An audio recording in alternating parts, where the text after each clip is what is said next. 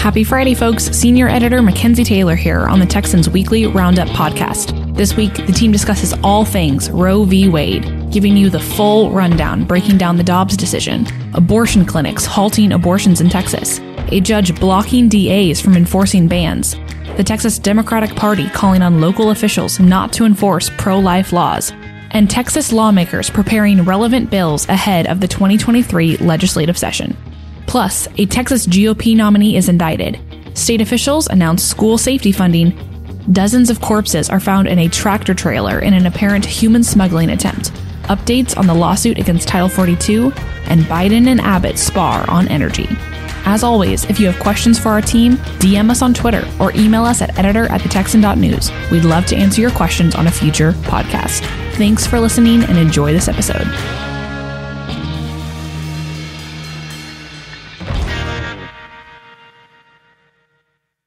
Well, howdy, folks. Mackenzie Taylor here with Hayden Sparks, Isaiah Mitchell, and Brad Johnson. I'm still getting used to Daniel not being on the podcast. It hasn't sunk in for me yet. It's weird. But you also Yeah. get your own mic, which is kind of a sweet deal. Yeah, I'd say um, you know, there's a silver lining. A pretty dramatic one for you. sometimes it feels like he's he's still here. Yeah. Like I can still hear him. like he just poked his head in two seconds ago. That felt really real. Yeah, it did. Yeah. And if we both saw it, then that must mean something. No, you, you saw him too. Yeah. Brad, how are you today? Just peachy. Well, good. Winston is here, which makes me happy. And I was singing a song to him earlier. I won't sing it on the pod, Okay, thank the Lord. Please don't. but he is here, and that does make me happy. It was a play on the Gaston song from Beauty and the Beast. Yes. Winston, Gaston, you know what I mean. Glad we could share that with our listeners. Isaiah, we're going to go ahead and jump into the news with you. Um, huge news, long awaited news after the leak of the Supreme Court opinion. Um, Roe was overturned this week, Ro- for Roe v. Wade, or last Friday, rather, a week from when this podcast will be released. Let's first, why don't you just go over the Dobbs opinion before we jump into everything else? Yeah, so it regards the constitutionality of the Roe v. Wade decision pretty centrally. And one reason why that's important is because, well, the law at issue in the case is a Mississippi law that, that bans abortion after 15 weeks of gestation. And that's it. And so you might compare that to in Texas, where um, Texas, the Texas legislature had, has kind of nibbled at the edges of the Roe v. Wade decision uh, instead of that direct refutation that you saw from Mississippi. And so in Texas, um, you know, for example, the Whole Woman's Health case that went to the Supreme Court involved a law that required abortion doctors to have admitting privileges at a nearby clinic, things like that. Um, we passed a ban on dismembered abortions. I believe in that that same no, it was a session after that one. Um, they went to the Fifth Circuit, and I mean the one in everyone's mind right now is the Heartbeat Act, which uh, is enforced by civil lawsuits, things like that. And so the Mississippi law was uh, more was I guess more direct. That's the only way to put it. Uh, a direct refutation of Roe, and their only defense was asking the Supreme Court to just flat out overturn Roe. And so the Dobbs opinion does not ban abortion. Overturning Roe did not ban abortion, and it does not reverse other Supreme Court cases regarding substantive due process. And we won't get into that because I'm not a legal expert. Um, you saw a lot of stuff on Twitter saying, "Oh, they're going to go after substantive due process," and regarding other cases like Loving versus Virginia or Griswold versus Connecticut, which is one of the cases that undergirded Roe. Um, but the majority opinion explicitly separated those cases from this one because, as they said, none of those laws involved what they called the state's interest to protect, in quotes, potential life. So the ethical issue of ending life was not at the center of those other cases, which is a huge material difference that the Supreme Court recognized. Justice Thomas is the only one who said that we should also look at um, substantive due process in other cases, but he's been saying that for a very long time. If anybody's followed the, anybody's followed the court can can see. I mean, that's he's been riding alone on that for years. That uh, the whole substantive due process doctrine in his argument is, is not legitimate. But the Dobbs opinion, you know, overturns Roe, um, only re- regards the constitutionality of that case in Mississippi's law. Um, so that's the general meat and potatoes of it. There you go.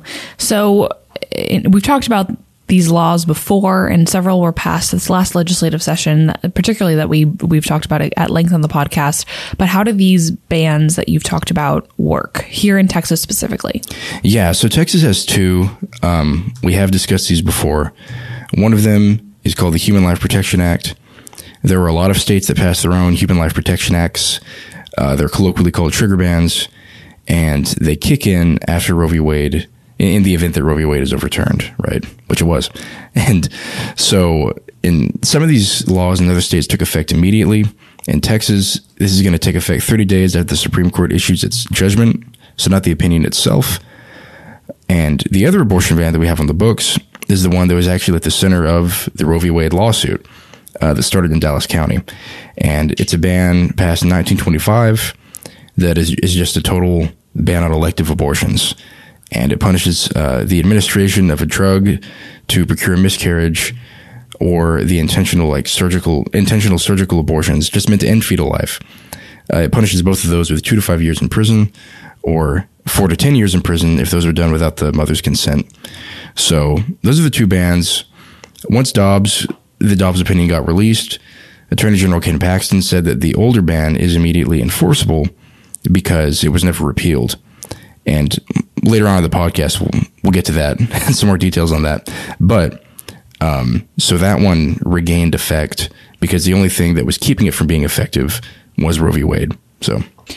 Got it. Well, thank you for clarifying that for us. Do these bans, how do they affect the mother in this instance? Yeah, I forgot to mention, um, neither of these bans punish or impose penalties on the mother.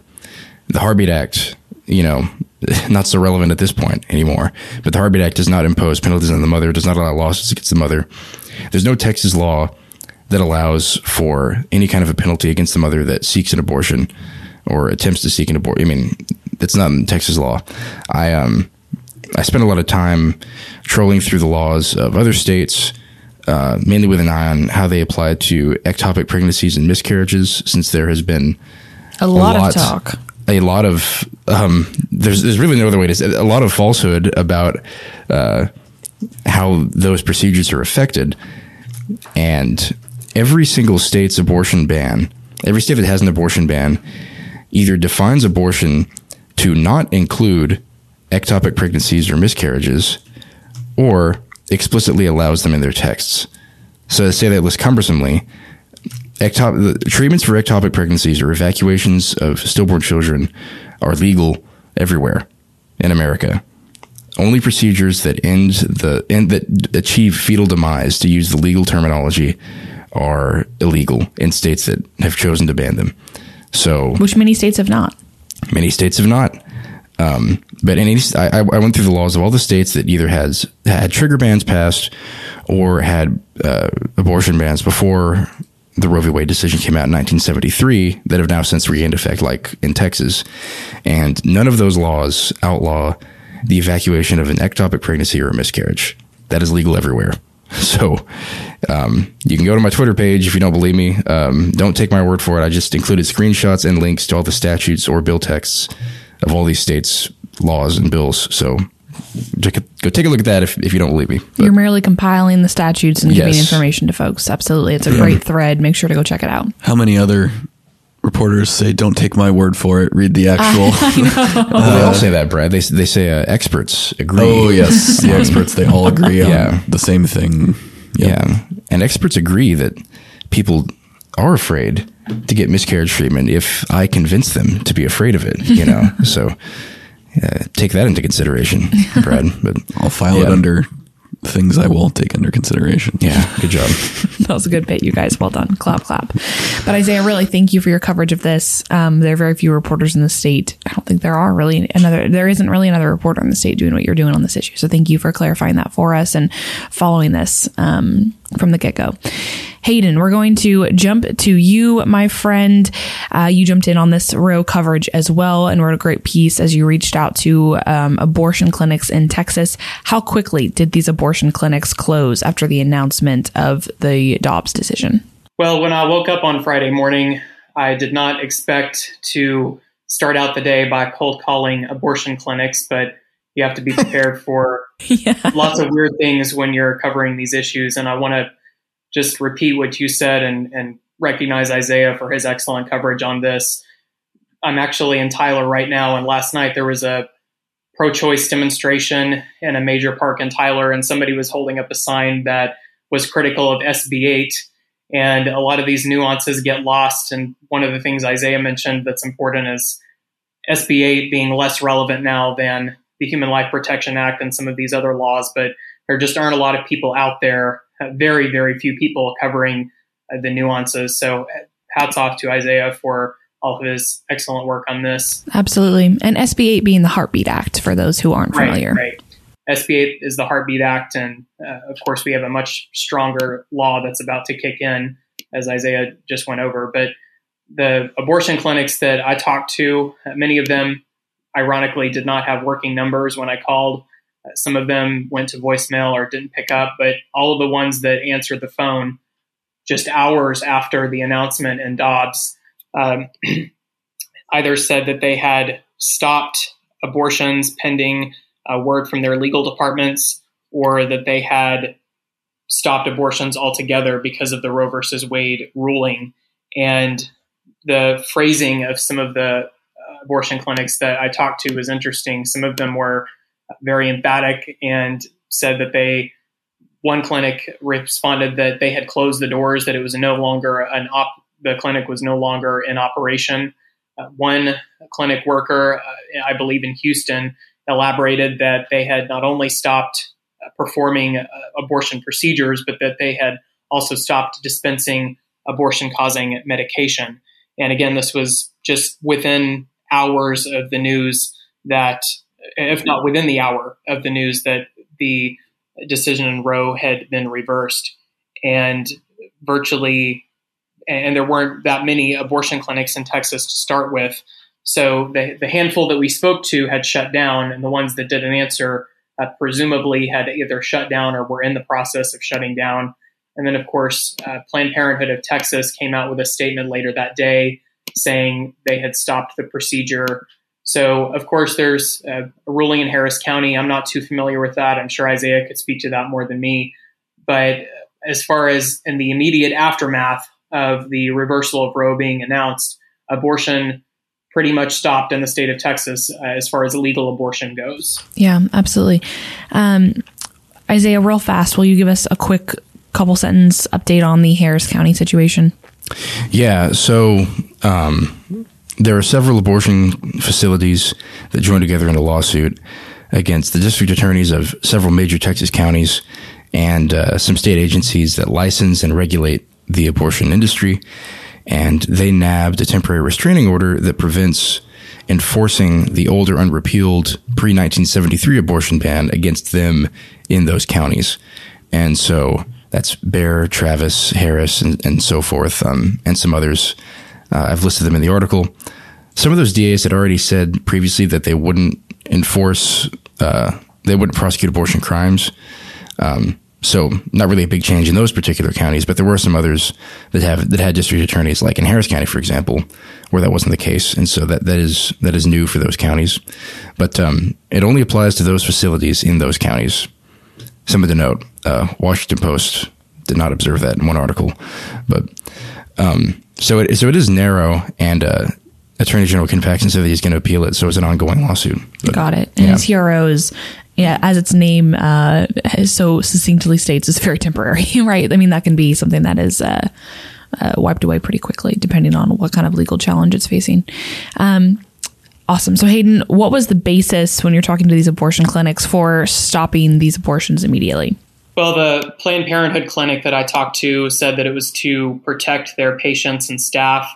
I presume that means to protect them from prosecution because, as Isaiah just went over, uh, there are um, going to be laws on the books that prohibit abortion, and there will be uh, steps taken legally that could result in people being prosecuted.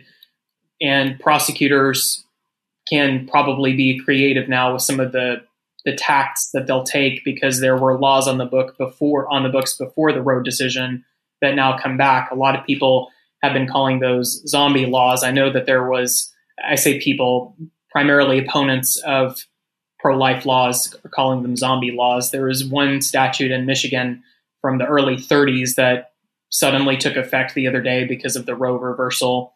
But of course, these clinics don't want their staff to be prosecuted and potentially face criminal penalties for for performing abortions.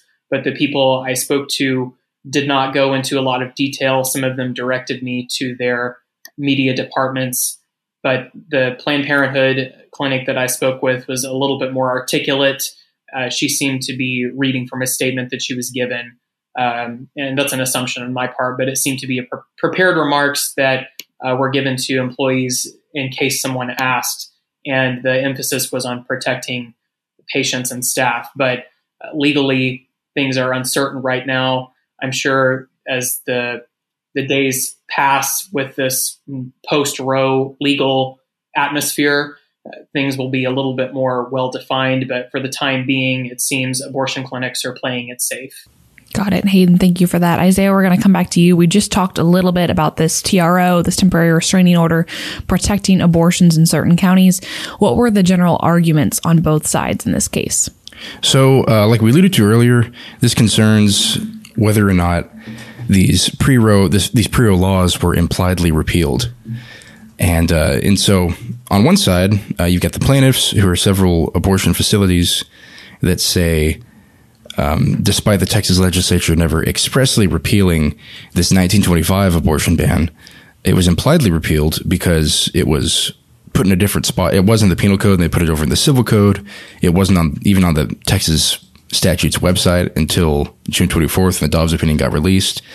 Um, it was just it was hard to find, and it, it had gone unenforced. And uh, probably the strongest point is that um, there was another court case that went to the Fifth Circuit in 2005 uh, by Norma McCorvey, who, whom history students recognize as Jane Roe from the original Jane Roe case. Oh wow! Um, at that point in her life, uh, she was joining pro-life efforts, and, and this was a lawsuit uh, that was seeking to get the Supreme Court to reconsider Roe v. Wade. It didn't work.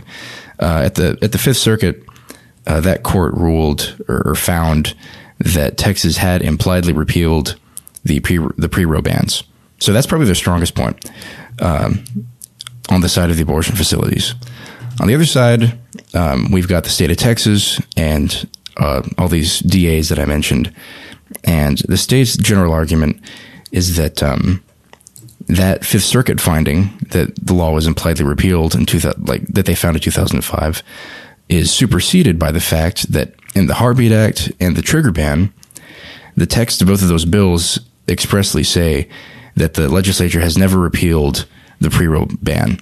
So those are kind of the arguments of both sides. It's it's all concerning whether or not um, this law was on the books. You can find it on the website now. I, I actually learned that from this case because um, previously when I've referenced in these articles, I've just had to go to this one huge document that has like all of Vernon's civil statutes from 1973, and you've got to scroll way down to uh, chapter six and a half, section or article like 45 something. Anyway, uh, so now it's on the website with one handy link.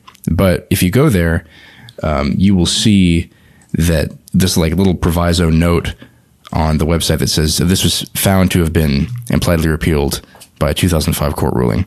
So a little tricky. There's some, it's in dispute, but like, like I said, Paxton's appealing, so it's not final yet. But. Yeah, absolutely. Well, thank you, Isaiah. Bradley, we're going to come to you shortly after this ruling came down. An appeal went out um, to local Democratic officials from the state party itself. Tell us about that. Yeah, so the the state party leadership um, including Gilberto Hinojosa, um, the state party chair, appealed to local officials and basically asked them not to enforce uh, the state law on these uh, on abortion, any of them. Specifically mentions the I think the pre Roe statutes, um, but also the trigger ban and SB eight, which SB8, I don't believe is the DAs are tasked with enforcing that anyway. That's the civil they, action. They can't enforce civil it, yeah. cause of action. Yeah. So they would have nothing to do with that anyway. But um, he appealed to the local officials basically to uh, not prosecute people for these. And he said, no matter what the United States Supreme Court says, abortion is a valid, safe, and important healthcare procedure that should never be restricted by any power or authority. And as Isaiah mentioned before, overturning Roe gave the question back to the states. So you're going to see a patchwork of policies, among which Texas has more restrictive than, say, California or New York. And um, this is the, the Democrats' play in response to the ruling and what Texas Republicans have passed. How did some of these officials respond? So, five Democratic district attorneys had already committed to not enforcing any of these laws. They are uh, Jose Garza of Travis County, John Creuzot of Dallas County, Joe Gonzalez of Bexar, Mark Gonzalez of Nueces, and Brian Middleton of Fort Bend.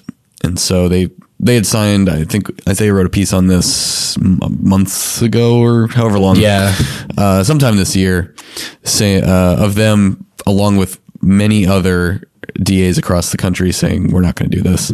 So they just after Roe, after the the, the Dobbs decision came out, they kind of uh, put their reemphasized this position of their, their own again. Um, Harris County DA Kim Ogg did not jump to that kind of conclusion, though she did disagree with the decision of Dobbs and said that her office will be evaluating their options. And then, markedly different from all of those, was Tarrant County DA Sharon Wilson, a Republican, who said, We do not choose which laws we follow. My oath and that of everyone in my office is to preserve, protect, and defend the Constitution and the laws of the United States and Texas. Prosecutors do not make the law. We follow it. We followed Roe v. Wade when it was the law, and we will follow Texas state law now. Um, that's a different outlook from these uh, Democrat DAs who have, in their justification, pointed to um, broad appeals to justice, which they see uh, abortion restrictions violating. So uh, that's the dynamic we have. We'll probably see many a court case have to do with with this specifically. Absolutely. Well, Brad, thank you, and gentlemen, thank you all for covering this. Um, as there's just so much on this story, particularly that it took a team effort. So thank you guys for this. Isaiah, we're going to talk about one more um, Roe story before we move on to other topics. Tell us about this proposal from lawmakers here in Texas to ban abortion inducing drugs by um, these specific lawmakers. Yeah, Brian Harrison and Tom Oliverson in the State House have both, uh, they issued a joint press release promising to file a bill that would explicitly ban abortifacient drugs in Texas. Uh, like we mentioned, these are already currently criminalized under Texas law, under the pre ban and under the trigger ban, though that hasn't taken effect yet. Um, but they say that um, that's their, that's their general proposal is that uh, they want to have legislation that particularly targets those drugs. So, got it. So, if these are already banned, what would be the point of the new law? Um, in their words, the Biden administration's efforts to, or signaling of efforts to increase abortion access, uh, regardless of state law, is what prompted uh, this idea on their part.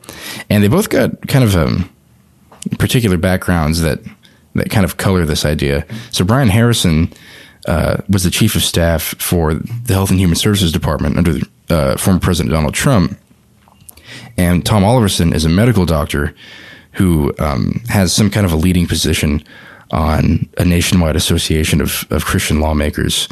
Um, so those kind of inform this idea.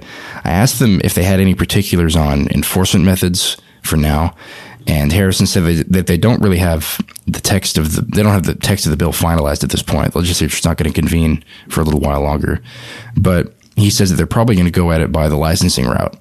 So, uh, pharmacology pharmacy, um, and doctors, you know, the state licenses all those jobs and, and those medical fields. And uh, Harrison thinks that that would be a very simple, there'd be very simple legislation. Just have that be the enforcement method. So once again, um, they're applying the same exceptions that already exist in other Texas abortion laws. They emphasize that there would be an exception to for any procedure meant to save the life of the mother, um, or any procedure that would not result in fetal demise, and no penalty uh, would be levied against the mother. So, Got it. Well, Isaiah, thank you. And again, thank you for all your coverage of this issue. Let's move on to some other stories. Hayden, talk to us about this is very spicy. I will not lie. This was a very spicy story. Talk to us about who is Frederick Frazier and why are these charges against him that we found out about significant? Anytime you see a candidate in a booking photo, it's definitely a spicy story. but this is a North Texas story in Collin County. The Republican nominee for Texas House District 61 was indicted by a Collin County grand jury on two charges of impersonating a public servant. He won in HD 61 in a runoff. He defeated Paul Chabot with 64% of the vote. And this is a heavily Republican district. It is a, I believe, an, a 58% lean Republican on the Texans Texas Partisan Index. So the Republican nominee in a GOP district is now facing criminal charges. So, what charges are he facing, or is he facing, and how much prison time are we talking about here? You know, I have this bad habit of answering the question that I wrote down for uh, for you to ask second. So I, I already jumped the gun on myself, but yeah, it's two um, two charges of impersonating a public servant. Um, he was booked in the Richardson jail on Friday afternoon and bonded out. When I say Friday, that would be the the one week prior to this episode being produced. We spoke to the Richardson Police Department, and he they indicated that he was booked on two uh, Collin County warrants, both for imper- impersonating public servants, but he turned himself in and then bonded out. The reason this these charges are interesting is they arise from an allegation by Chabot that he went to a Walmart and manipulated a an employee there into believing that they had placed Frazier or Chabot's campaign signs illegally. And Chabot also accused Frazier reportedly of stealing his campaign materials, which Chabot has done in previous campaigns in the past. He's made allegations similar to that. And um, what's important to highlight, though, for this is a comment was made by Chabot's team that a grand jury had found Frazier committed felonies, which is not true. They decided that there was enough evidence in this case to proceed to trial, which is the nature of grand jury proceedings. I don't know this for sure. I'm not an attorney, but I believe in some states they even skip this step and they have probable cause hearings where a judge determines there's probable cause to proceed to trial and defendants are bound over to for further proceedings. So this is an initial phase in the process. This is not a final vindication of Chabot's allegations. It is merely the grand jury saying that there is a preponderance of the evidence for Frazier to be put on trial or for there to be further proceedings on this indictment. The case was investigated by the Texas Rangers and other law enforcement agencies, but if I understand correctly, there were outside prosecutors and agencies brought in because Frazier is well connected in the law enforcement community in North Texas. He was a Dallas police officer. He was on the Marshall Fugitive Task Force, but is currently on administrative leave because of the indictment against him.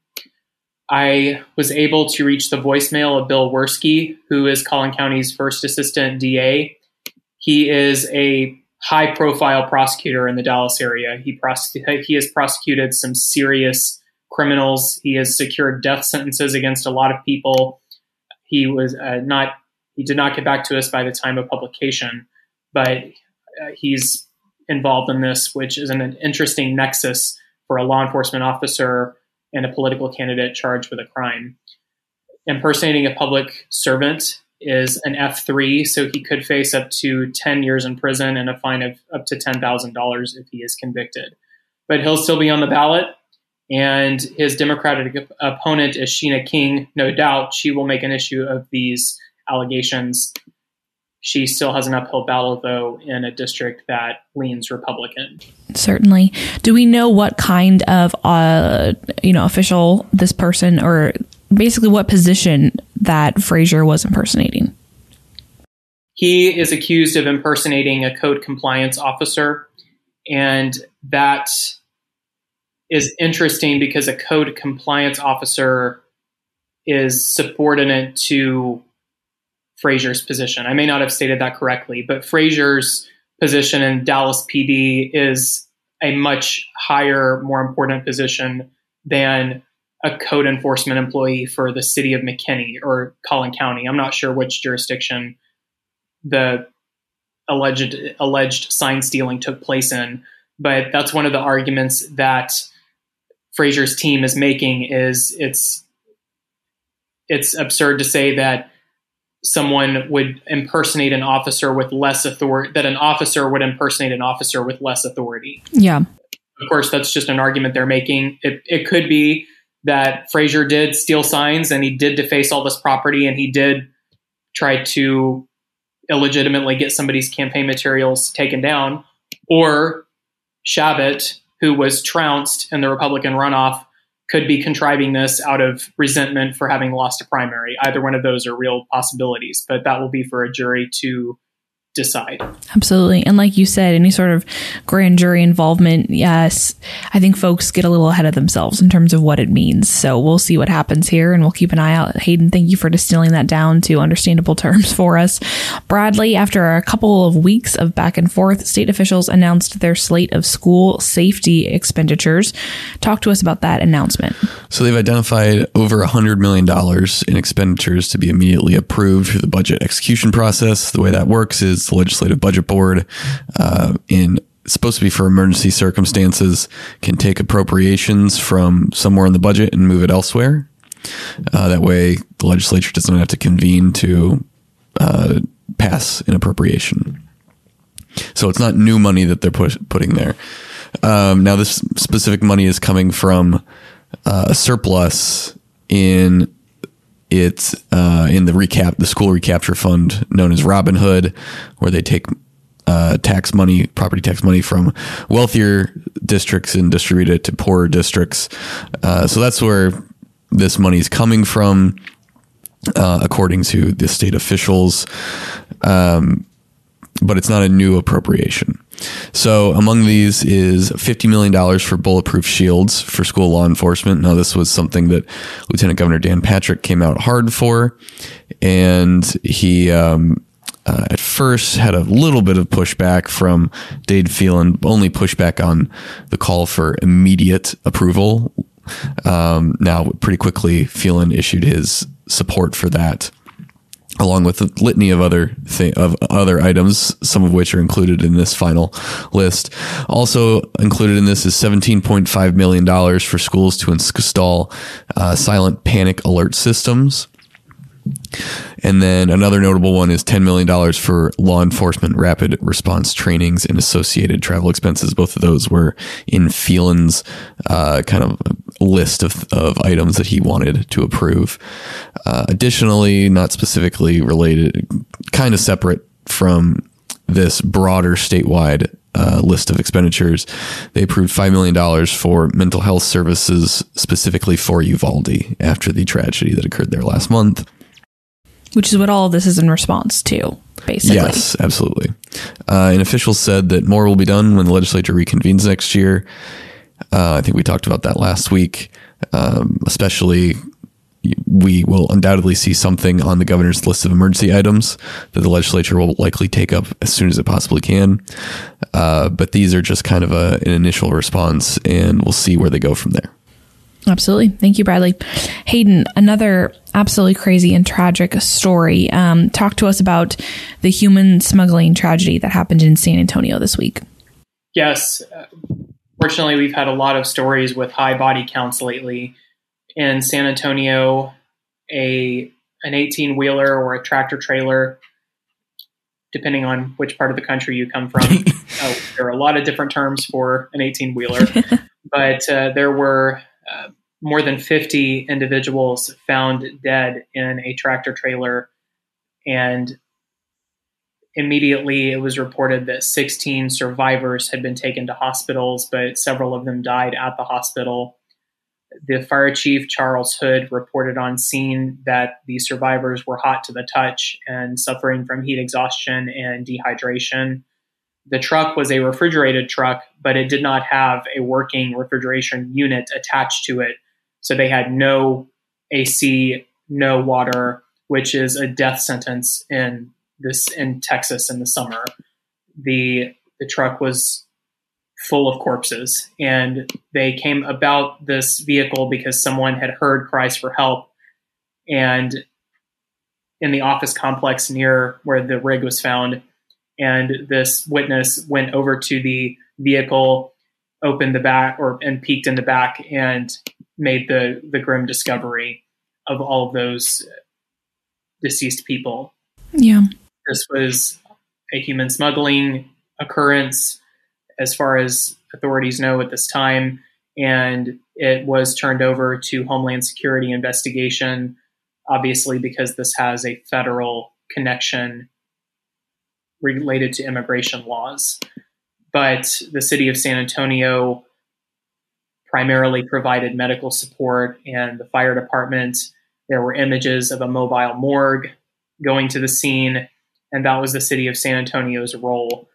I'll close out this subject by pointing out a really an interesting question asked by a reporter that was seemingly putting it on the city of San Antonio to stop human smuggling. And the mayor pointed out that this is a problem that goes well beyond San Antonio, even Texas. The mayor replied words to the effect of that's asking us to solve the migration crisis in North America. A lot of people would call it a an illegal immigration crisis and a human smuggling crisis. But Mayor Nirenberg said all we can do is what we can do to help in tragedies like this. And it's not for the city to be able to provide the answer to solve the human smuggling crisis. And San Antonio, being a city in proximity to the border, is unfortunately going to see potentially more of these instances of uh, tragic human smuggling deaths than other parts of the country.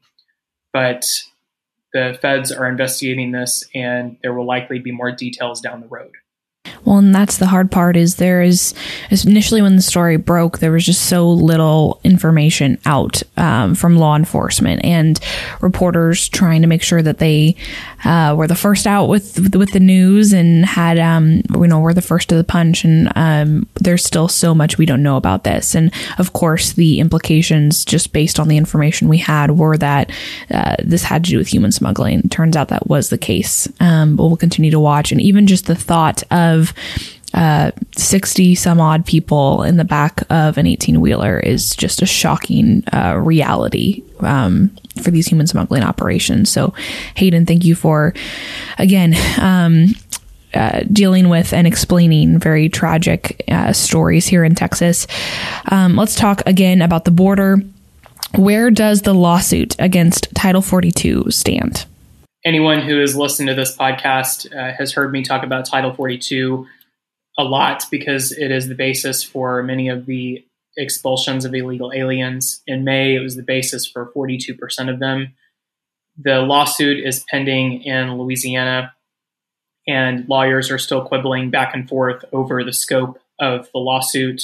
There were motions to limit the scope of Judge Robert Summerhays' decision so that it was not nationwide that motion, I believe, was denied. And Judge Summerhays is also admitting lawyers from other jurisdictions because there are many parties other than the plaintiffs that originally sued and the defendants, which primarily are Biden and his immigration subordinates. So the lawsuit is still pending, but Title 42 deportations continue because of the preliminary injunction that Judge Summerhays instituted, requiring the feds to continue the policy while litigation proceeds and while the appeal to the Fifth Circuit Court of Appeals of his preliminary injunction is considered. Yeah, absolutely.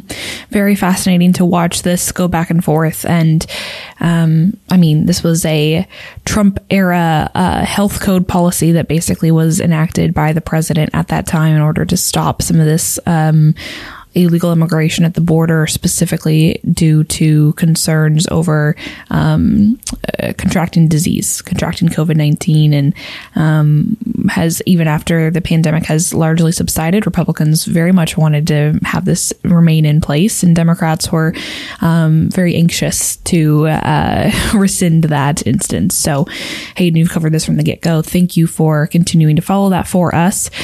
Bradley, um, you know, Biden and Abbott have really sparred on many issues, the border being one of them, but another front um, would be energy. This has been a big conversation, particularly this summer. Is um, well, a lot has happened. Let's let's talk about what happened this week on that front. Yeah, certainly as as gas prices, the uh, gas prices jump, and which are the most easily recognizable uh, example of energy problems for the average consumer. Um, this is this issue is becoming even more important. But uh, it, I think it was late last week. Uh, an EPA rule was announced that would reclassify certain portions of the Permian Basin under the Clean Air Act, a move that would apply stricter regulations specifically on emissions type stuff. Uh, it's all very complicated and uh, hard to understand how, but this is something that Abbott, um, oil and the oil and gas industry themselves are opposing uh, because any regulations require additional costs to comply with them and that makes it harder to produce the energy they want to. So Abbott said in the letter, this action alone might serve as a catalyst for economic harm, leading to an even deeper reliance on imported foreign energy and a faster economic decline into the pending recession by forcing even more pain for American consumers to pay at the pump. There, it is the pump theme. Um, I wrote a piece about a week or two ago about how that is going to be that and inflation are going to be central issues for especially Democrats as they try and avoid an economic or not an electoral wave by Republicans. Um, and it's going to continue to be so. Democrats, meanwhile, they say that these kinds of things are important to cut down on emissions, uh, specifically citing uh, combating climate change and, and whatnot. So uh, you have two different competing interests uh, at loggerheads there. Um, but this specific example is a part of a broader trend of uncertainty within the oil and gas industry, due largely to either direct or indirect consequences of federal policy. Uh, I spell this all out in a lot more detail in a piece. I re- recommend you go read it.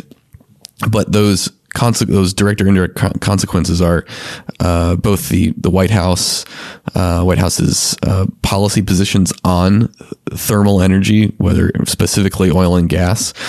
This EPA regulation would be an example of that, um, or indirect examples such as the government's re- uh, reaction to COVID, which they printed a lot of money that caused inflation uh, or at least sped it up quite a bit. Um, but also the supply chain woes that we've seen come from that, both the pandemic itself, from everyone's just natural reaction to it, or the government reactions, whether it was the shutdowns, they have caused a lot of a lot of problems. Um, and I, I provide some statements from uh, oil and gas executives in uh, from a Dallas Fed survey that they took. Um, but a lot of it, there's the constant theme, and it's um, that the federal, the White House, especially policy position on oil and gas is dissuading them from investing uh, thoroughly in uh, in future operations, and we'll see how how this affects it down the road. Um, one thing that the Dallas Fed survey mentioned was how they uh, they expect these supply chain woes to last more than a year. Many of them did. Um, so that kind of uh, that would suggest that we're going to have see these high gas prices for quite a while. Yeah. especially if we slip into a recession. Absolutely. So, real fast, um, the Supreme Court issued its final opinions of the term on Thursday. You're kind of parsing through them all right now as we're going and podcasting. You're tweeting about all all sorts of information, particularly about one that has to do with energy. Give us a brief overview of that decision. So, in short, the court struck down a previous EPA regulation that has since been rescinded uh, that essentially targeted uh, coal power plant generation uh, to try and transition the nation towards more renewable energy sources. And they struck it down because the Clean Air Act, which the EPA used to justify its broad regulation on this, uh, they said that that did not Congress did not grant them that authority in the Clean Air Act, which was passed in 1970 and amended in 1990. Nothing uh, in that the court ruled uh, nothing Congress has done gave the EPA the authority to regulate carbon emissions for power plants, and so it has a lot of implication for the EPA regulation going forward broadly. Uh, how much the EPA can uh, direct what energy companies do. Um, on the left, they're very worried about that because they want this broad authority with the EPA because Congress moves so slowly. Um, and on the right, and among the oil and gas industry, uh, especially for coal, which is kind of on on a lifeline here, um, they uh, they think that they see this as a good step in the right direction. Although they probably would have preferred even more robust uh, striking down of, of the EPA's authority. Um, but regardless, right now the Democrats could uh, absolve the court's issues with this if they pass a directive to the EPA to do this, and they control both houses of Congress and the White House at the moment. That's all that would be needed. Now, there's a reason it hasn't been done. It's unpopular, especially in a state like West Virginia, in which Joe Manchin is basically the swing vote in the U.S. Senate right now. So that would be more difficult than at first glance, but um, I'll have a piece about it and more at how it may affect the Texas power grid. Um, on on Friday when this goes up, um, or even today, if Thursday. But regardless, uh, give it a read there uh, to hear more, to see more of the reasoning behind this and how it'll affect Texas. Very good. Well, Bradley, thank you. Let's jump into um, some tweetery this week, gentlemen. Isaiah, we're going to come right to you since it's been a while since you you you headed off our podcast with a bunch of things, and then we just Mm, didn't yes. hear from you for a while. So I figured we'd go to you first. What did you find this week on Tweetor? I, I picked this knowing full well that it's not really that ripe for discussion since it's just me that uh, just being in awe of this young picture of Malcolm Young from ACDC. Oh my! Is this the one you replied to? This is the one I replied to, but I also looked I looked around a little bit more. I, I, I like ACDC. Uh, Malcolm Young is one of the greatest rhythm guitarists ever. And another great one is Dave Mustaine from Megadeth. And I looked up like just before this podcast and uh, I thought like, oh, it'd be cool if they like ever played together. And it turns out that Megadeth opened for them at one show and they've got like one picture where they're both together. And I thought, oh, that's pretty cool. But that's that's literally it. Uh, my other alternative was I would like to read your reply to this tweet. Okay, so there's this picture, Malcolm Young. It's awesome. Isaiah Mitchell, and I have tweet alerts on for all the reporters, so I, I get a tweet alert for Isaiah. even replies. Yeah. Oh, yeah. Isn't that crazy? Um, and this is what his his reply. Unquestionably, one of the best rhythm guitarists in rock. I believe that's a Gretsch G6131. Is that how you say that? You just read the numbers? Yeah, I guess sure. okay, yeah. Which would mean the only knob he hasn't cracked off is the standby kill switch, pickup selector hanging by a thread. I like to imagine the two volume knobs got snapped getting turned to 11.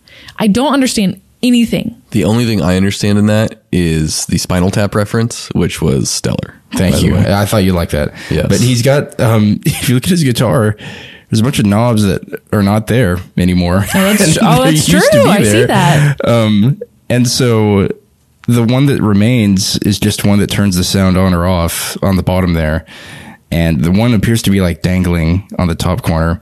Um, but like the actual volume knobs themselves th- those are just gone. um, so he's also famous for like standing right in front of their huge Great Wall of China Marshall amp stack. Um, so he probably can't hear very well right now. Bolstering my theory that he twisted them off, turning them up to 11. Very good. Okay. Well, I interrupted you before you're about to go on to your next tweet. What do you got? Oh, I mean, our, we already did. I, I eliminated this one because we already discussed it. Um, just uh, the thread that I mentioned earlier includes screenshots and direct links to all the laws Oh, yeah, in talk about states that have total abortion bans. So, um, just just reiterating, I mean, miscarriages and ectopic pregnancies and the treatments for those conditions are not criminalized anywhere in this country, unless uh, I mean, I, I only looked at the laws of states that, that ban abortion. I guess it's possible that. California under our noses all along has uh, criminalized ectopic pregnancies, but I, I doubt that's the case. So uh, the thread is just includes um, all the states based on CNN and elsewhere that that say these states have banned abortion one way or another. And I, I just went to the sections of their bans. Um, I won't launch into a whole rant about media explainers saying like, "Here's what's you know." Anyway, just look at the laws. Like, just- yeah. Are you saying that famous actress Halle Berry is spreading misinformation about uh, ectopic pregnancies and, and miscarriages on Dude. this? I I've never I never want to accuse people of spreading misinformation, but I don't know I don't know what else to say. Like it's just it's just a straight up lie. But hey, like, she got all those retweets. Yeah. So that's the important thing. yeah, Hey, farming for retweets. We get it. Yep. We totally get it. Isaiah knows that full well. I do.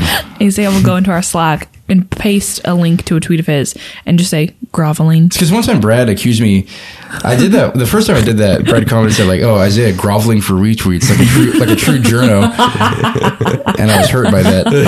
And so this is kind of a memento mori to myself. Clearly like, stuck with you. Yeah. Like, yes, my I'm, gosh. I'm groveling.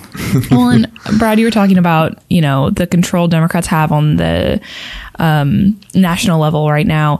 If they wanted to, there is certainly an opening for some sort of federal abortion. Um, uh, law that could be done. I mean, even I think it was Pew came out and with a with a poll that said 60% of 61, 62% of Americans um, were against the overturning of Roe or f- okay with abortion. I, I let me let me look this up. Uh, or say abortion should be legal. Yes, abortion should. Sixty-one. A majority of U.S. adults say abortion should be legal in all or most cases, and then thirty-seven percent think abortion should be illegal in all or most cases.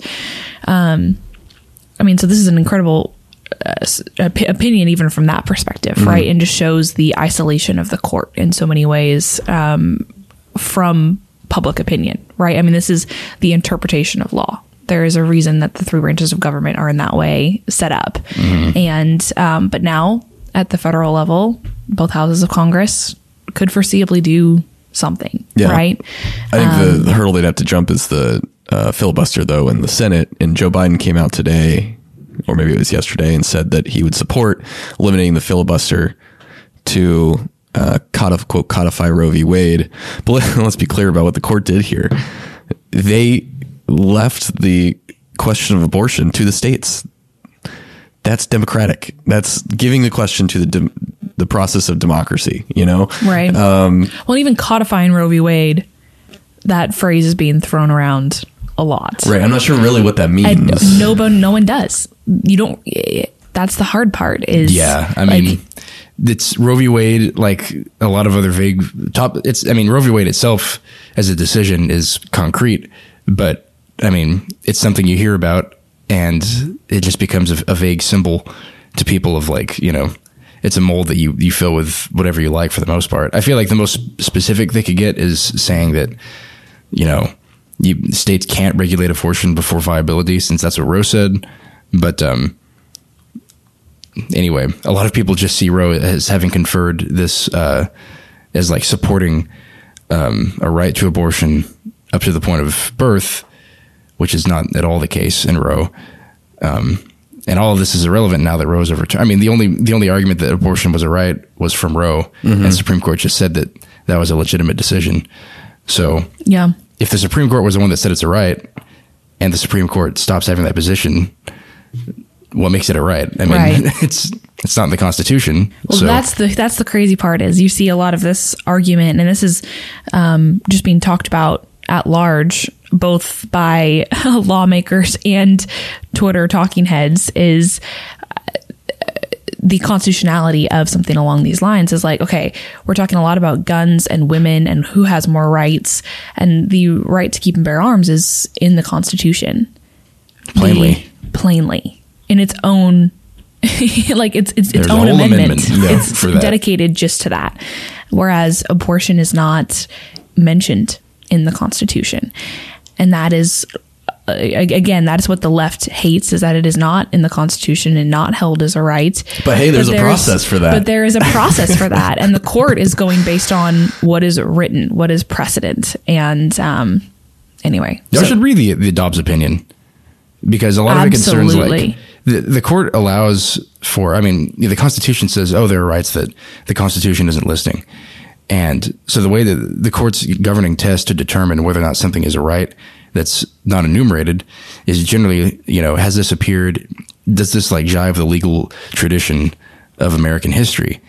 And so they go through the common law going back to like 13th century England and find that you know in, in most cases well in no case was abortion ever considered a legal right or a natural right and in many cases sometimes most depending on which you know century you're looking at it was criminalized.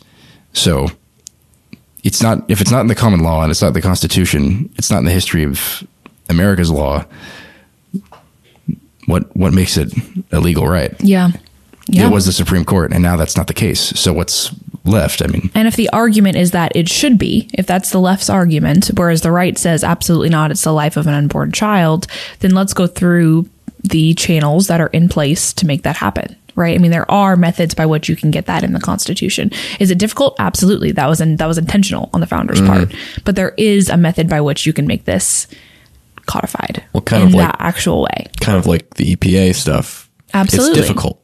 And so people don't want to do the work to go through the difficult channel. They want to find an end around to get what they want. And this happens in every political circle, you know? So, um, it's just another, another dot along a trend line that we've seen. Well, maybe that convention of states group will show up at the Democratic convention now. I mean, they might find some new support there. exactly. COS at Democrat State Convention. Okay, well, we have literally only been on one of these uh, these Twitter uh, these tweetery sections. Oh, so, Hayden, we're going to go to you. What did you find on Twitter this week that uh, caught your eye? Well, mine is about the same thing. So sorry to burst everyone's bubble. If Well, hey, It's a the biggest news in a very long time, so we it's it's kind of going to be an, an expectation that this that the podcast is saturated with this. I feel like. Well, mine is not very sophisticated. It's just Onion headline, the Onion headlines. Um, but some of these cracked me up because it really captures how uncomfortable the left is with this ruling. Uh, but there was one, there were several here. I'll I'll read some of the uh, less inappropriate ones, but it said Supreme Court votes five to four to baptize the Constitution. Supreme Court votes five to four to drive slowly alongside woman walking home alone at night. Um, Supreme Court rules five to four to add Jesus into all paintings. So some of those uh, cracked me up because it it captures um, how upset a lot of people are with this, and that it was a five to four decision, so not necessarily unanimous. Yeah, or not not unanimous, but not, of resounding in terms of even yeah it's a little different that's the onion uh, the onion and the babylon bee always providing some entertainment with some satire thank you hayden bradley what do you got I have um, something relating to the Texas GOP convention that we covered. old news length. now I know, after right? row oh my gosh But it's interesting because um, someone said the quiet part out loud. Uh, and really good example of honesty. Uh, Congressman Dan Crenshaw was asked by the Dispatch in a piece about the Texas GOP platform specifically, asked to comment on the platform. And he said, I literally don't pay attention to it and that is something that is a position that a lot of Republican elected officials hold. You know, whether it's writ large or to certain parts of it. Um, you know, there's almost 300. Actually, no, now there are more than 300, I believe. Uh, one of the two, a lot, at least a couple hundred planks in this. That's a lot Oh, of policy yeah. items. And so, uh, not every elected official is going to care to the hilt about every platform plank, but um, you know, you see varying degrees of of commitment to the Texas GOP, GOP platform from their elected officials, and some of them are really, really committed to everything. Some are lukewarm. Some are opposed basically everything. So it's just interesting to see an elected, especially of such prominence of, of Crenshaw. He's a, he's a very large national profile. Come out and say that. Oh my gosh, it's huge. Um, yeah. Well, he's faced so much criticism, even in terms of vaccine mandates, red flag laws. Like there have been a litany of conservative issues that are very important to Republican primary voters that he has been, uh, I don't even know how to say it, like open to talking about, whereas other Republicans are not at all. Yeah. And even open to entertaining some proposals from folks who are far more moderate or um, even liberal or on the Democrat side than a lot of Republican primary voters would appreciate. It causes a lot of dissension and he's faced incredible criticism. His primary challenge was very unsuccessful. Um, and he still faces uh, or still has a lot of support even from the, these primary voters. But in terms of the delegates themselves, it's not like he hasn't faced criticism and he's openly, um, almost throwing this back in their face here. Yeah. Yeah. It's a bold strategy, Cotton. Yeah. We'll see if it works out for him. Yeah. Absolutely. Well, um, for mine this week, I want to uh, kind of harken back to a uh, a tweet that kind of went viral for us. So Elon Musk a couple of weeks ago replied to a tweet of ours saying that he Oh, would yeah. uh, support uh, Ron DeSantis for president, which was big news. A lot of folks are talking about it. Interestingly enough, this week on Joe Rogan's podcast, another new Austinite, um, Gina Carano, who we've written about before because of some crazy stuff that happened uh, with her and uh, just the filmmaking industry um, in a podcast with with her, Rogan basically said that he would support DeSantis after Carano asked him, "Well, didn't Elon come out in support of um, uh, DeSantis?" And, and Rogan said, "Yeah, and I would support him too." He said something for him being very pro freedom, something along those lines. So that's fascinating to watch. And I wanted to at the same time talk about your back mic, Brad, which comes out on Friday morning. It'll be out when this podcast is out. Um, but the and going back to the GOP delegates here at convention, there was a straw poll taken at the convention, which show that DeSantis has incredible support from the thousands of delegates, the most involved Republicans in the state. Um, so there were kind of two versions of this poll, and Brad, jump in and help me out here if I uh, misconstrue anything. Um, but there, one version included uh, former President Donald Trump, and the other did not. And without Trump, DeSantis got 71% support in a field of like nine, Yeah. 10, something along those lines. Governor Abbott got 1% Yeah. support from the delegates. Now, keep in mind, these are the delegates. This is not primary voters, but there was polling done, uh, I think, in the in the runoff time that uh, polled actual likely primary voters, Republicans, uh, not just this tiny subset of them uh, of the delegates. And while the percentages changed some, like Abbott got nearly double digits, I think, or he may have gotten like ten percent. Uh, DeSantis was still far and away the biggest vote Yeah. getter or support getter um, in Texas, and I think it, if I remember correctly, DeSantis was at like fifty six percent, which is a larger I mean, it's percentage. over 51%. That's Yeah, crazy. A larger percentage than Donald Trump got. If he was he was included, included in the field. DeSantis kind of split Trump's support in that Yeah. regard. And- Trump still gets number one if he's in. Yeah. I mean, if he if, if he's in, he's the number one vote getter or support getter, Right. whatever. but Texas's two officials that are kind of linked to this, Ted, Senator Ted Cruz and Governor Greg Abbott, um, are both not even close to DeSantis Yeah. in either of these, either the delegates or the the polling we saw. So it's it's odd. Absolutely. Well, and to your point, to kind of clarify what you mentioned earlier, just talking about this about, you know, talking about this being the delegates and not the primary voters, primary voters are already going to be the more conservative portion of the party, right? Republicans may go to the ballot in November who did not vote in the primary. And typically, politically, they're a little bit less uh, conservative or for uh, more to the middle and less to the right is how I would probably qualify that. So they're already the conservative base of the party. These Republican primary voters. The delegates themselves are going to be even more so, right? I mean, these are these are the, the conservative of the conservative, the most involved. In the they're going to be yeah. the most, yeah, in the party. They're going to be the most anti-establishment, most likely, um, in terms of a, a broad group of folks in Texas in the Republican Party. These are going to be those folks. So unsurprising in some ways that Governor Abbott would have so little support, but one percent is, Yeah.